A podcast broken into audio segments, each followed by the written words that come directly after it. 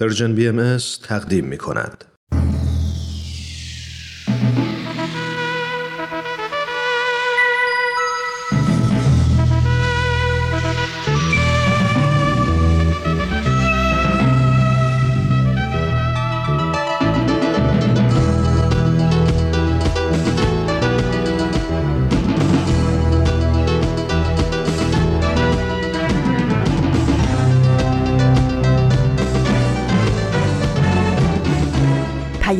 دوست. برنامه ای برای تفاهم و پیوند دلها.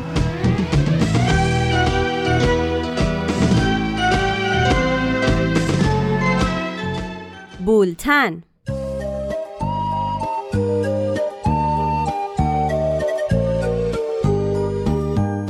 امروز هفتم مرداد ماه 1400 خورشیدی برابر با 29 ژوئیه 2021 میلادی است. این 45 مین شماره بولتن است.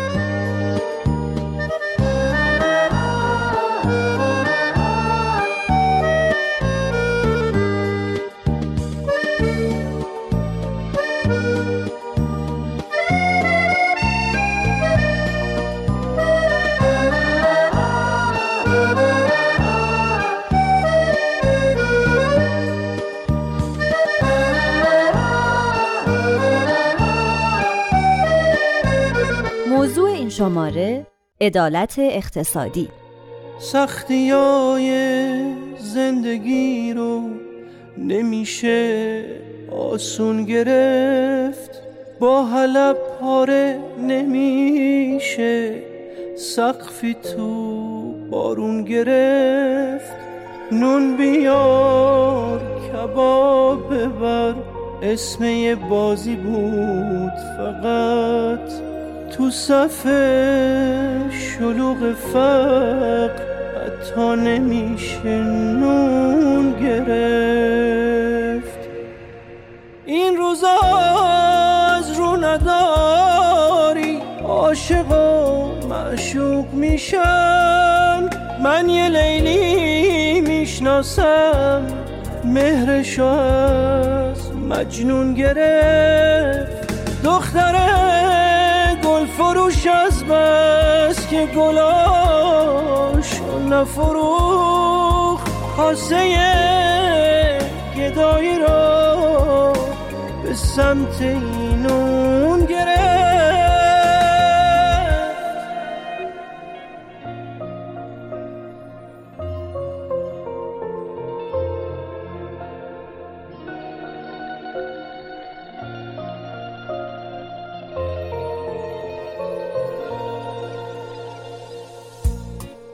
مردی که گلیمشو از توی آب در نیاورد.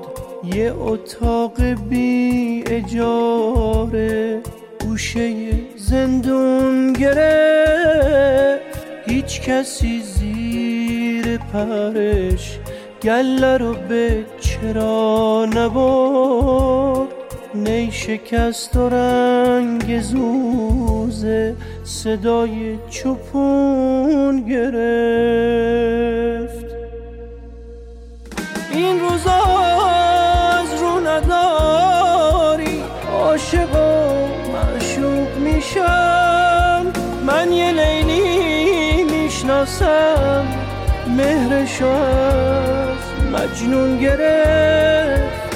دختره گل فروش از بس که گلاش نفروخ خاصه گدایی را به سمت اینون گرفت.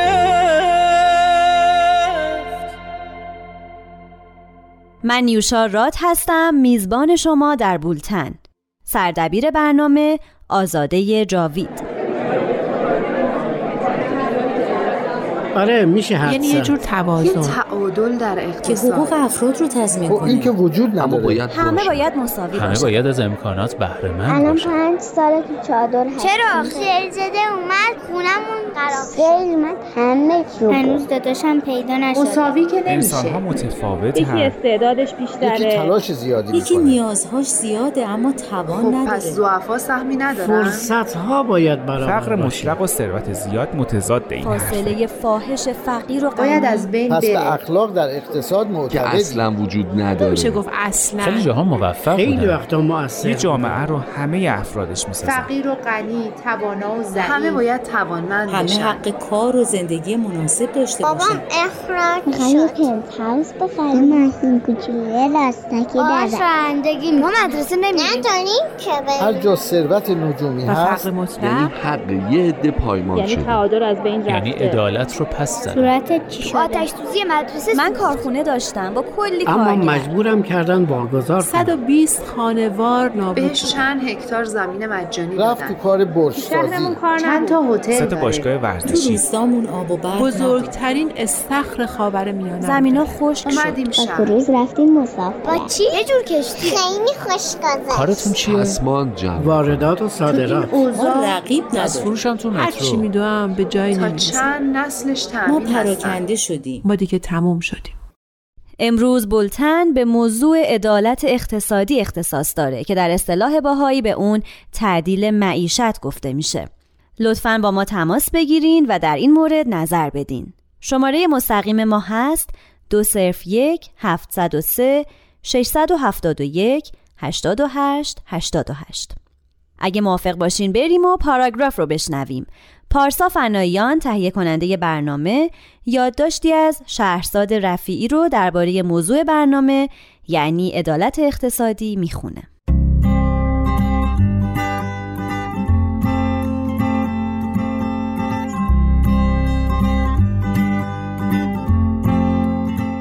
پاراگراف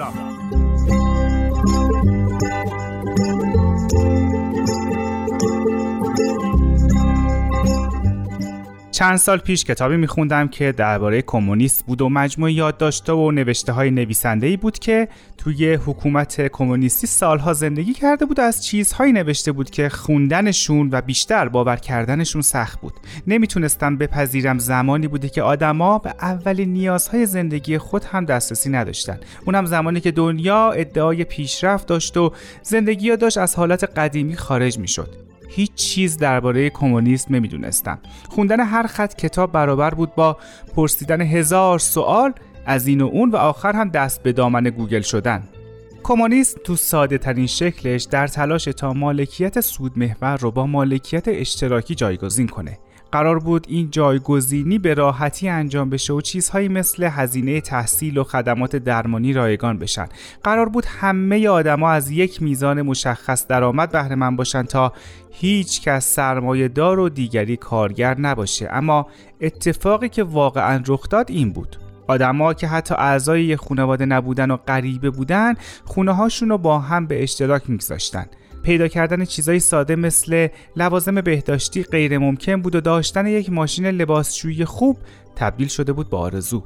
ماشینا از لحاظ کارایی شبیه ماشینایی بودن که بچه ها تو خیالشون سوار میشن و صندلیش مبل خونه است و فرمونش مشقا پلاستیکی. سوال جواب های روزمره هم کمک می‌کرد هیچ رازی باقی نمونه.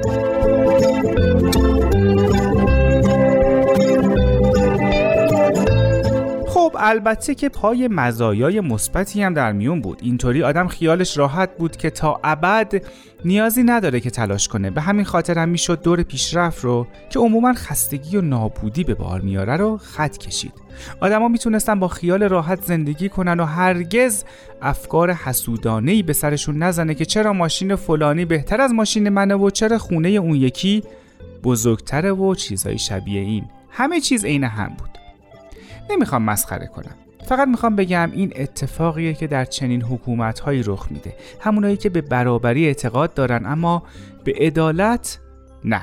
همونایی که جای پیشرفت رو در هر صورت میبندن اما البته هر کسی رو هم که معتقد باشه پیشرفت چیز خوبی از بین می‌برن همونایی که همه چیز رو یک دست می‌خوان.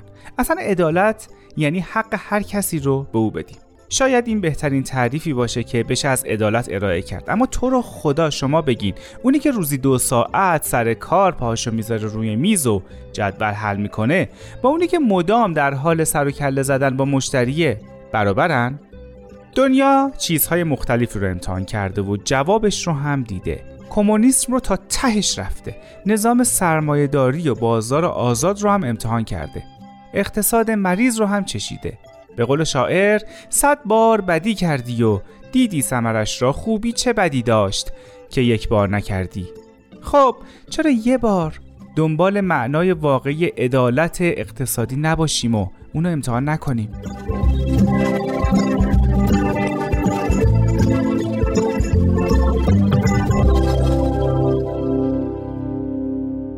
عدالت اقتصادی تعریف های متعددی داره. به طور کلی میشه گفت مراعات حقوق اقتصادی افراد در حوزه روابط اقتصادیه.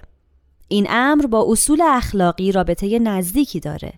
کسب معاش، تبادل کالا و خدمات و چگونگی تنظیم قراردادها ناشی از طرحهای اقتصادی هستند که با هدایت همون اصول اخلاقی قوام گرفتن.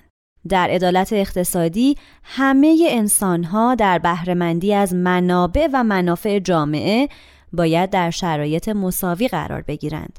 هرچند تصاوی همه انسان ها امکان نداره اما در عین حال هیچ کس نباید از استفاده از منافع محروم بشه و یا در چنان شرایط نامطلوبی قرار بگیره که پایه های زندگیش سست بشه یا فرو بریزه.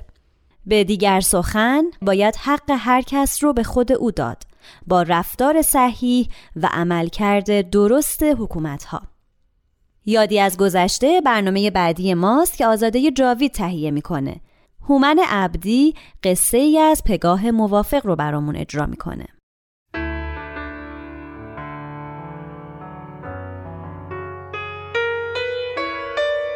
یادی از گذشته دست فروش.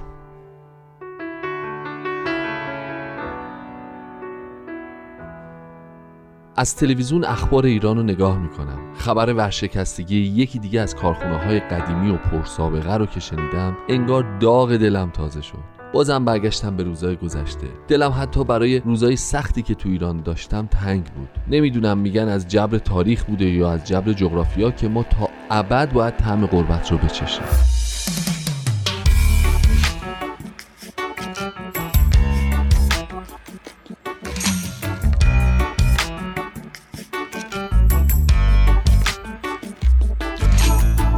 وقتی جوان بودم توی یک کارخونه کارگری می‌کردم. تازه ازدواج کرده بودم و توی اتاق کوچیک گوشه حیات منزل پدرم زندگی ساده ای رو با همسرم شروع کرده بودم و خدا رو شکر می‌کردم که هم کار دارم و هم مجبور به اجاره نشینی نیستم. شرایط زندگی برای اکثر کارگرها خیلی راحت نبود. مثلا یکیشون کریم آقا بود که با هم تو یه قسمت کار می‌کردیم و دوستی صمیمانه با هم داشتیم. کریم آقا چهار تا بچه داشت و اجاره نشینم بود. حقوق کارگری برای مخارج زندگیش کافی نبود. برای همین بعد از تعطیلی کارخونه می‌رفت دست فروشی. کریم آقا همیشه خسته بود. موقع کار کردن وقتی سرکارگر حواسش نبود یه گوشه میشست و استراحت می‌کرد. می‌گفت برای چی خودم رو بکشم برای اینا کار کنم؟ من جون می‌کنم سودش میره تو جیب رئیس رؤسا. آخرش که به ما همون چندرغاز رو میدن. مدتی گذشت تا اینکه بالاخره بعد از چند بار توبیخ و جریمه و اینها کریم آقا از کارخونه اخراج شد. بعد از اون گهگاهی بهش سر می زدم الان دیگه تمام روز رو دست فروشی می کرد ولی بازم هشتش گروه نهش بود. یه بار که رفتم پیشش گفت آخرش صابخونه بیرونمون کرد. یه مدت رفتیم خونه با جناقم که خودشم بنده خدا مستجره. آخرش هم کپرنشین شدیم. خیلی دلم گرفت و براش ناراحت شدم. ولی کاری از دستم بر نمی اومد.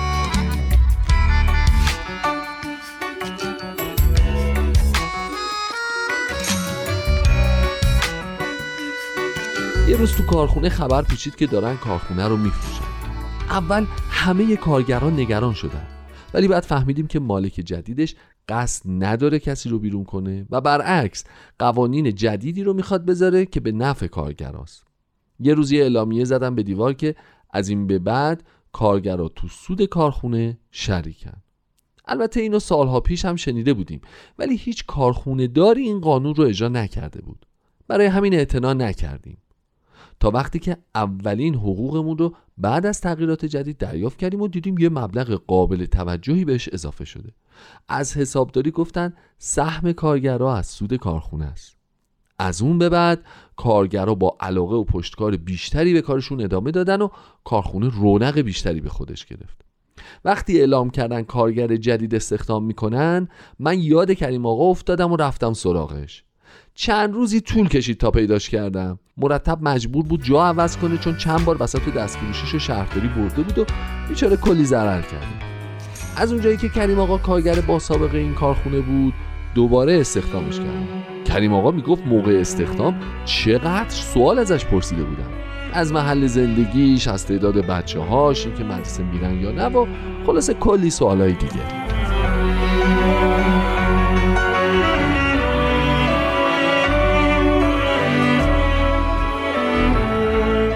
کریم آقا. اولین حقوقش رو دریافت کرد. با تعجب فهمیدم که پایه حقوقش رو دو برابر حقوق من زدم در حالی که من الان تجربهم بیشتر از اون بود. کریم آقا رفت حسابداری و پرسجو کرد و معلوم شد برای محاسبه حقوق هر کارگر یه ضریب در نظر گرفتن که بر اساس وضعیت خونواده و شرایط مالیش تعیین میشه و چون کریم آقا چهار تا بچه داره و خونه هم نداره ضریب بالایی براش محاسبه کردن. تفلکی از خوشحالی رو پاهاش بند نبود. دیگه دست فروشی رو گذاشت کنار و دل داد به کار.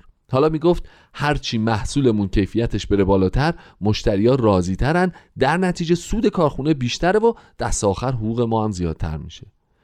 این حس و حال تو همه کارگرا بود. قبلا کمکاری و حتی خرابکاری هم می‌کردن چون چشم دیدن مدیر کارخونه رو نداشتن. اما الان همه ما تمام توانمون رو میذاشتیم تا کارخونه رونق بگیره. همه کلی خلاق شده بودن و پیشنهاد می‌دادن برای بهتر شدن محصولات کارخونه. پنج سال گذشت. پنج سالی که سالهای طلایی زندگی ما بود. بعد تو ایران انقلاب شد و اون کارخونه مصادره شد و بلافاصله نصف کارگرا رو بیرون کردن و قوانینی رو که مالک کارخونه گذاشته بود لغو کردن.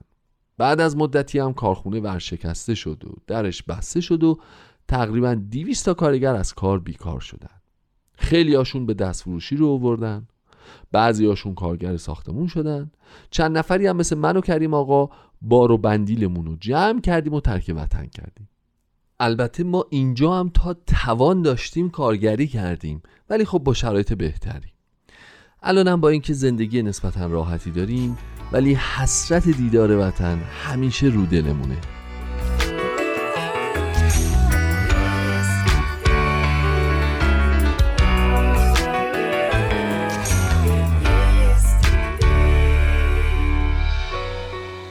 گهگاهی یاد اون مدیر کارخونه میفتم که به خاطر مدیریت درستش چقدر وضع اقتصادی کارگران رو به راه شده بود. من که همیشه دعاش می‌کنم. شنیدم که اونم بعد از اینکه تمام اموالش مصادره شد از ایران رفت و توی یه کشور دیگه دوباره از صفر شروع کرد و بازم تونست کارآفرین بزرگی بشه. من همیشه معتقدم آدم با انصاف و عادل همیشه موفقه. چون دعای خیر مردم پشت سرشه.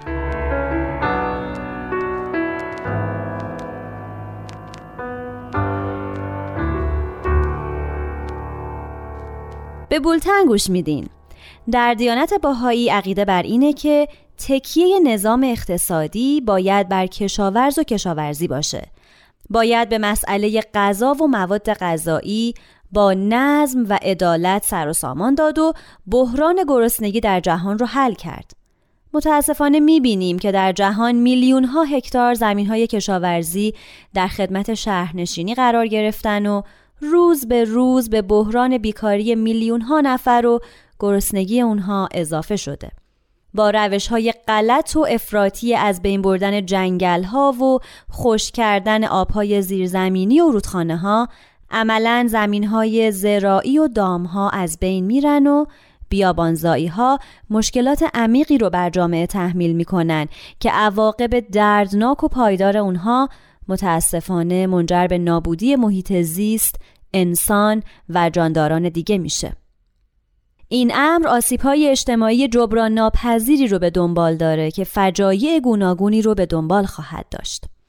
اما بریم به سراغ نوید توکلی در برنامه ما مردم نازنین. او به اتفاق میهمان برنامهش ارسطو رحمانیان موضوع برنامه یعنی عدالت اقتصادی رو از دیدگاه جامعه شناسی بررسی می‌کنن. ما مردم نازنین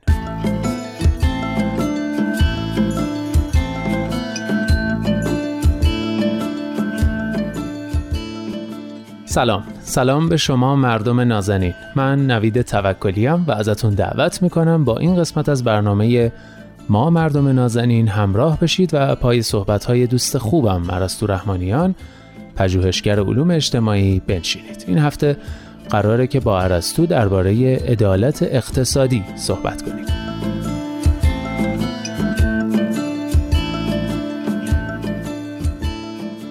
خب ارسطو جان خیلی خوش آمدی. امیدوارم خوب و سرحال باشی و اوضاع احوال مالیت هم رو به راه باشه. به نظرم تو جهان امروز که فقر و ثروت در مفردترین حالت خودشون قرار دارن مسئله عدالت اقتصادی مسئله بسیار حیاتی و مهمیه. اما اگه موافقی اول از همه بهمون بگو که منظور از عدالت اقتصادی دقیقا چیه و اینکه چه مکاتب فکری تا به حال تلاش کردن راهی برای رسیدن به این عدالت اقتصادی پیشنهاد بدن. ممنون نبی جان. خواهش می‌کنم. خصوصا بابت آرزوی خوبی که کردی.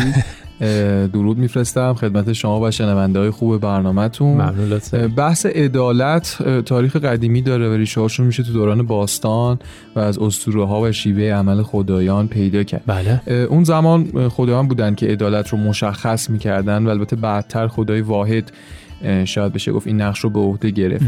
تو یکی از برنامه قبلی فکر کنم بود که اشاره کردیم به اینکه به گفته بسیاری اندیشمندان عدالت و آزادی در کنار هم بسیار سخت محقق میشه و بله. وجود هر کدوم می‌تونه دیگری رو کمرنگ کنه. درست اما اینجا که بحث از عدالت اقتصادی در واقع باید کمی مشخصتر فکر کنم روی اون وجه از عدالت تحمل کنیم که مربوط به شیوه معیشت افراد مربوط به عرضه و تقاضا بازارها توزیع درآمدها و منابع میشه. بله.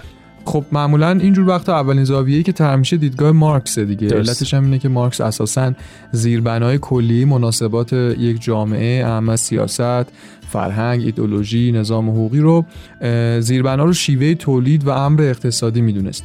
مارکس معتقد بود که توی سیستم سرمایه‌داری امکان برقراری عدالت وجود نداره چون همیشه منابع دست سرمایه‌داراست بله. و اونا رو جلوتر از کارگر میندازه. در چه اونا این توان رو دارن که اولا قوانین رو به نفع خودشون طبقه خودشون تغییر بدن درسته. و ثانیا دائما زیر دستا رو می‌تونن استثمار کنن. پس مارکس پیشنهادش به وجود اومدن جامعه سوسیالیستی بی طبقه است که هر فرد اندازه توانش کار کنه و اندازه نیازش بتونه برداشت کنه. بله. مارکس به زبون ساده این شکل از جامعه رو عادلانه می‌دونه دیگه. یعنی اینکه توزیع عادلانه ثروت مبتنی بر نیاز. پس در واقع مالکیت خصوصی عملا نمی‌تونه وجود داشته باشه تو چنین جامعه ای بله. و همه چیز باید دولتی و اشتراکی در واقع باشه. به به وسیله قوانین سخت می‌تونه کنترل بشه. همین وضعیت خب باعث میشه که این نقد بهش وارد بشه که این وضعیت نفی آزادی داره. یعنی وقتی مالکیت خصوصی از بین میره عملا آزادی افراد محدود میشه و امکان رشد یک سقف پیدا می‌کنه. بله. اما در مقابل اندیشه های لیبرالیستی کلاسیک وجود داره که توی اون مفهوم عدالت شکل اومانیستی پیدا می‌کنه. یعنی عاملیت فردی انسان هاست که منجر به عدالت میشه. توی این سیستم دولت و قانون امکان دخالت در امر اقتصادی افراد رو نداره. و فقط موظف شرایطی رو در واقع فراهم کنه و یا مثلا قوانینی رو وضع کنه که افراد بتونن به بهترین شکل قوای خودشون رو تبدیل به کار کنن یا در واقع آنچه که بالقوه دارن تبدیل به بالفعل کنن. بله. بنابراین عدالت بیشتر ویژگی نهادها میشه توی این سیستم تا بتونن یک بنیاد عقلانی برای توافق میان مردم فراهم کنن که منافع همگان رو در نظر بگیره. این تفکر تا حدودی می‌تونه ریشه در عقاید کانت هم داشته باشه چون بیشتر جنبه بیطرفی داره. اما مثلا یه تفکر مشابه می‌تونه فرم هابزی بگیره یعنی عدالت در منفعت متقابل همگان باشه. به حال همه این اندیشه ها و جبهه های مختلف فکری سعی دارن توضیح بدن چگونه بیشترین و بهترین ساختارها باید طراحی بشه که تولید و توزیع ثروت و منابع عادلانه انجام بشه. بله. طبیعتا هر کدوم هم طرفی از ماجرا می‌گیرن و نمیشه هیچ کدوم رو نفی کرد. چون تمام این جوانب در جای خودش مهم و اساسی به نظر می‌رسه. همگی در واقع به دنبال نوعی رشد اقتصادی کل جامعه است.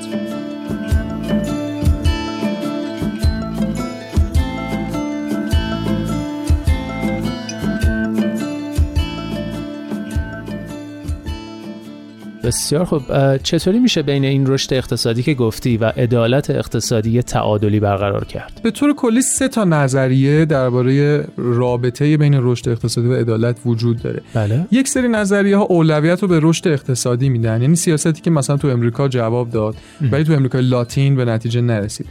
بانک جهانی این سیاست رو از دهه 80 توسعه داد. ولی خب تو اغلب کشورها این سیاست با موفقیت همراه نبود. تو ایران سیاست های این شکلی تنها اوایل دهه 70 پیگیری شد و بعد از اون به دلیل نرخ تورم بالا از کار افتاد. گروه دوم اولویت رو به عدالت اجتماعی میدن. بله. مثل تمام کشورهای سوسیالیست که در تضاد بین رشد اقتصادی و عدالت عدالت در واقع اولویت داره.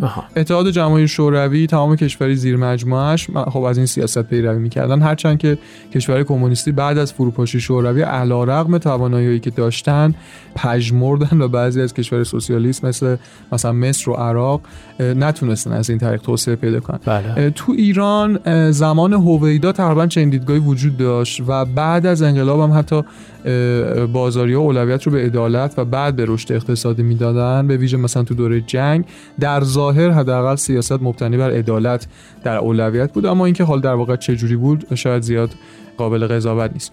و گروه سوم سیاست عدالت و رشد همزمان رو در نظر می‌گیرن. یعنی سیاست پراگماتیستی و عملگرایانه برای برطرف کردن تنگناهایی که این وسط به وجود میاد. میشه تقریبا ژاپن و مالزی رو مثال زد برای این سیاست. و البته به نظر میشه تو ایران هم چنین سیاستی باید پیش گرفته بشه. تجربه کشور امریکای لاتین توی اون گروه اول دست کم نشون میده که اولویت رشد اقتصادی برای ایران می‌تونه چندان مناسب نباشه. البته اینو هم باید اضافه کنم که برخی نظریه ها درباره ایران حتی یک تجربه تاریخی مطرح می‌کنه و معتقد دهه پیش از انقلاب 57 سیاست رشد اقتصادی در ایران هم به این شکل اجرا شده. خب چرا این سیاست تو ایران جواب نداد؟ چون فرم اجراش تعادل مناسبی به نظر من بین رشد خصوصا رشد صنعت با رشد ثروت و البته همزمان رشد فرهنگ نداشت. در واقع می‌تونم بگم که ثروت به خاطر وجود منابع عظیم نفتی به یک باره رشد کرد و بله. درآمد بین مردم تقسیم شد بله. درآمد نفتی. شد همون دیدگاه عدالت محور. اما چون صنعت به همین اندازه رشد نکرده بود تولید به مفهوم عامش وجود شونه به شونه ای با ثروت نداشت. آها. چیزی که در تجربه موفق آمریکا محقق شده بود. و البته فرهنگ اقتصادی هم هنوز خب رشد نکرده بود. بله. این شد که سیاست عملا موفق نبود ثروت مردم افزایش پیدا کرد ولی نه فرهنگ اقتصادی و نه صنعت رشد دوشادوش اون در واقع حرکت نکرد.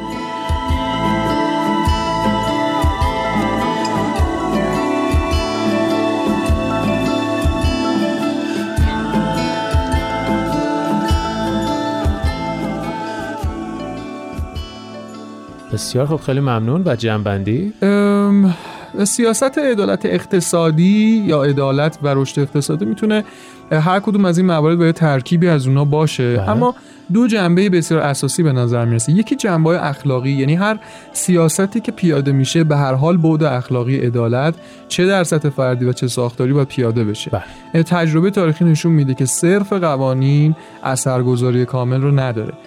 و دوم تناسب سیاست اتخاذ شده با ویژگی های جمعیتی فرهنگی. یعنی اینکه ما کپی کردن یه سیاست از روی دسته کشور دیگه که حالا موفق بوده لزوما توی هر کشور جواب نمیده. درسته. چون فرهنگ متفاوت تجربه تاریخی متفاوت روحیات متفاوت همگی در پذیرش و اجرای عدالت می‌تونن متفاوت عمل کنن. پس پیاده سازی عدالت به نوعی بومی سازی نیازمنده.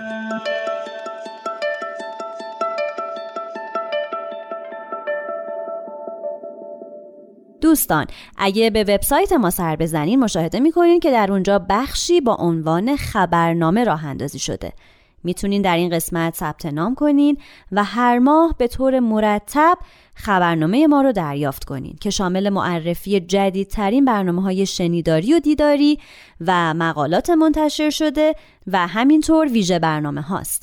آدرس وبسایت ما هست persianbahaimedia.org از کجا میای؟ قریب من تو رو می‌شناسم. چیه اسم تو؟ بگو همین رس دستامو بگیر و ببر من و سمت واقعیت. خستم از این خواب بیرم یادت دست از سر من بر نمیداره. شاید می‌خوای برگردی دوباره. نظار انتظارت منو از پا در بیاره. داره. یادم میره غم چه شکلی داره. از بس خودم شبیهشم جای ما رو باید با هم عوض کرد.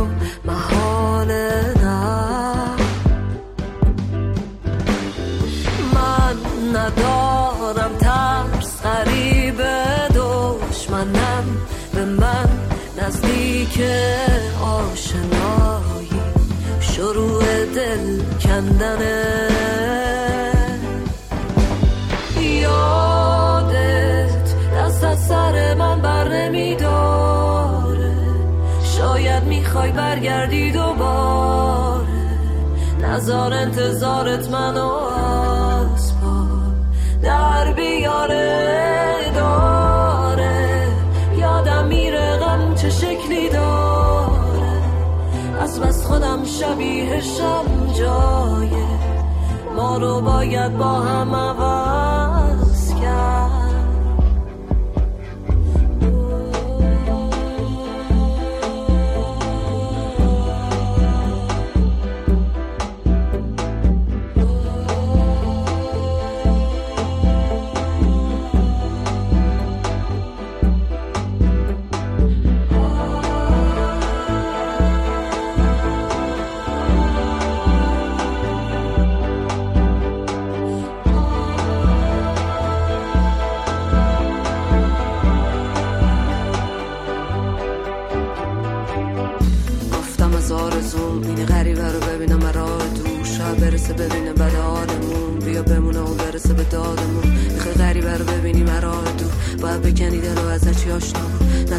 غریبه رو بگیره نه یارمون نزا غریبه رو بگیره نه یارمون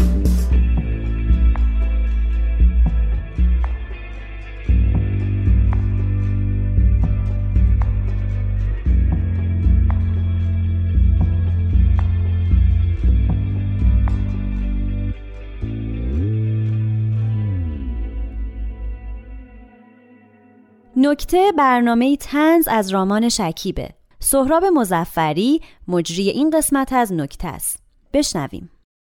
نکته؟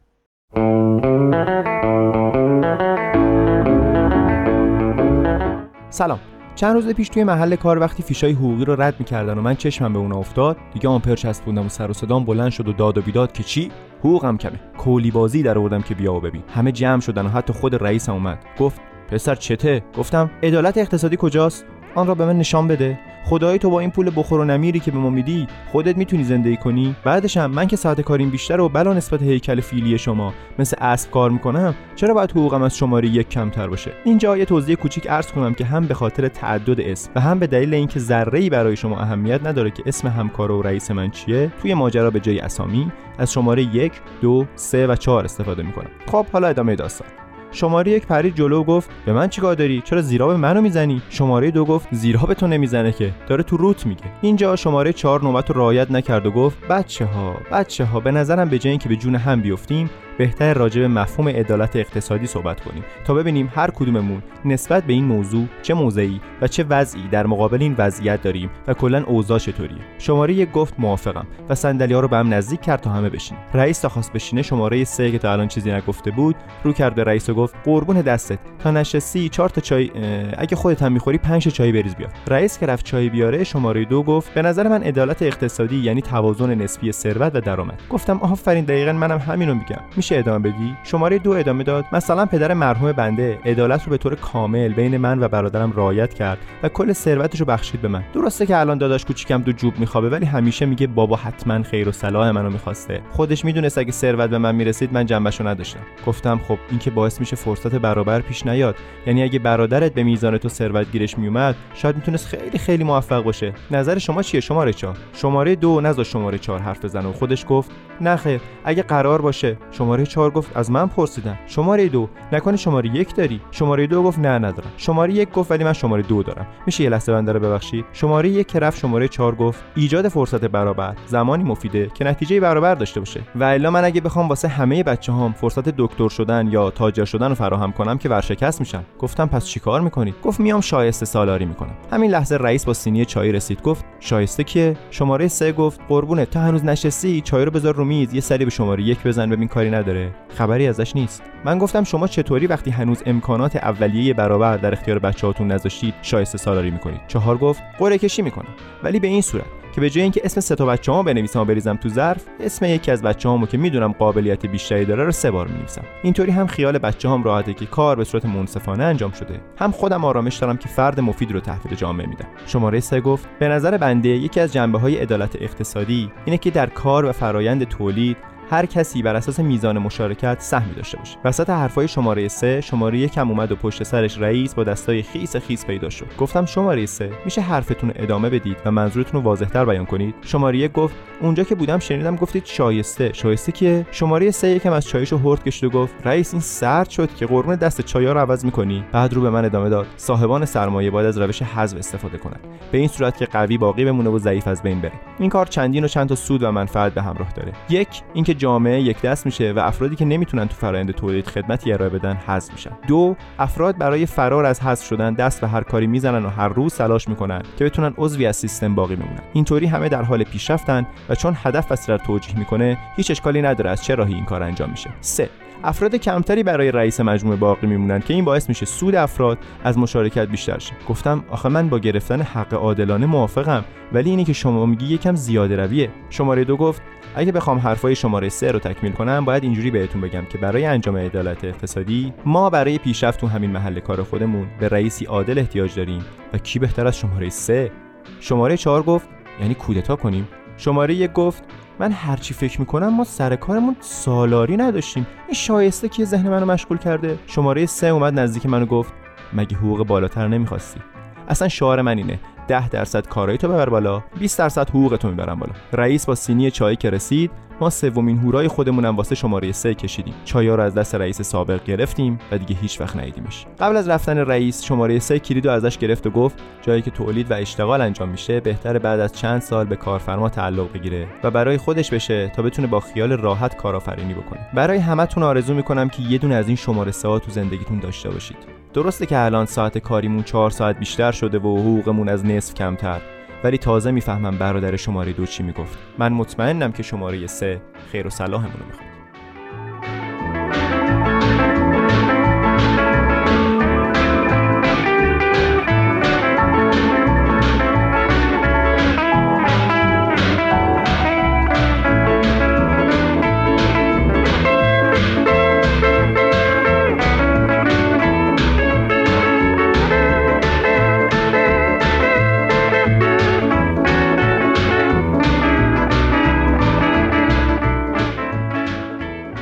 و حالا آیه های ملکوت با اجرای سایه حکمت.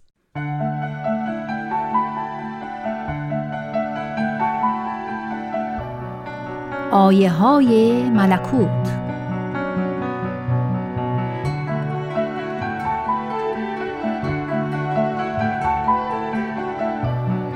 حضرت عبدالبها مبین آثار بهایی می‌فرمایند از جمله اساس بهاءالله تعدیل معیشت است. طبقات ناس مختلفند. بعضی در نهایت غنا هستند بعضی در نهایت فقر. یکی در قصر بسیار عالی منزل دارد یکی سوراخی ندارد. یکی انواع تعام در سفرهاش حاصل است یکی نان خالی ندارد. قوت یومی ندارد. ولذا اصلاح معیشت از برای بشر لازم. نه آنکه مساوات باشد بلکه اصلاح لازم است. و الا مساوات ممکن نیست.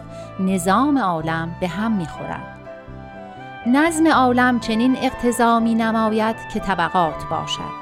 نمی شود بشر یکسان باشد زیرا در ایجاد بشر مختلفند. بعضی در درجه اول عقلند و بعضی درجه متوسط و بعضی به کلی از عقل محرومند. حال آیا ممکن است نفسی که در درجه اعلای عقل است با نفسی که هیچ عقل ندارد مساوی باشد؟ عالم بشر مانند اردویی است. اردو را سردار لازم و نفر نیز لازم. آیا ممکن است که همه سردار یا صاحب منصب باشند یا همه سرباز باشند؟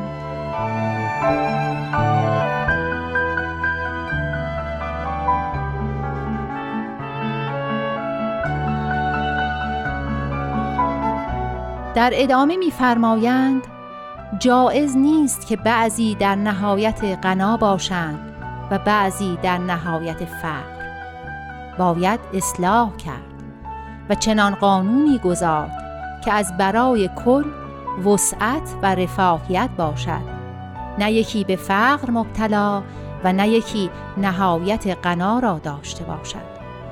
مثلا شخصی غنی که منتها غنا را دارد نگذارد شخصی دیگر منتها فقر را داشته باشد.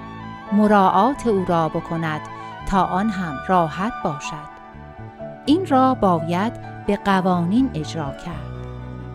نفس اغنیا باید خودشان زیادی مال خود را به فقرا انفاق کنند و همچنین قوانین مملکت باید نوعی باشد که به موجب شریعت الله هر گونه آسایش داشته باشد.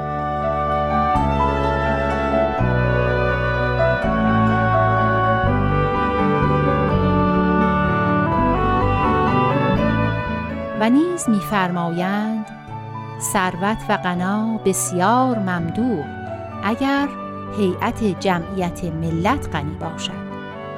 ولکن اگر اشخاص معدوده غنای فاحش داشته و سائرین محتاج و مفتقر و از آن غنا اثر و ثمری حاصل نشود این غنا از برای آن غنی خسران مبین است. ولی اگر در ترویج معارف و تأسیس مکاتب ابتداییه و مدارس و صنایع و تربیت ایتام و مساکین خلاصه در منافع عمومی صرف نماید آن شخص اندل حق و خلق بزرگوارترین سکان زمین و از اهل اعلا علیین محسوب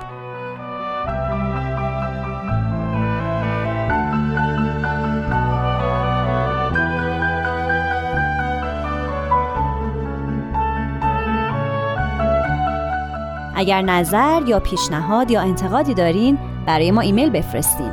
به آدرس info at persianbms.org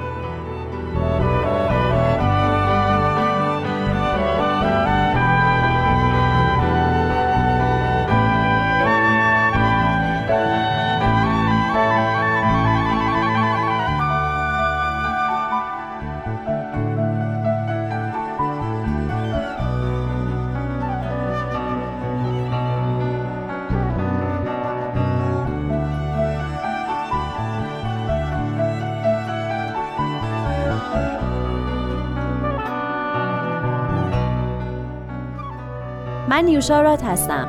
تا بولتن بعد بدرود.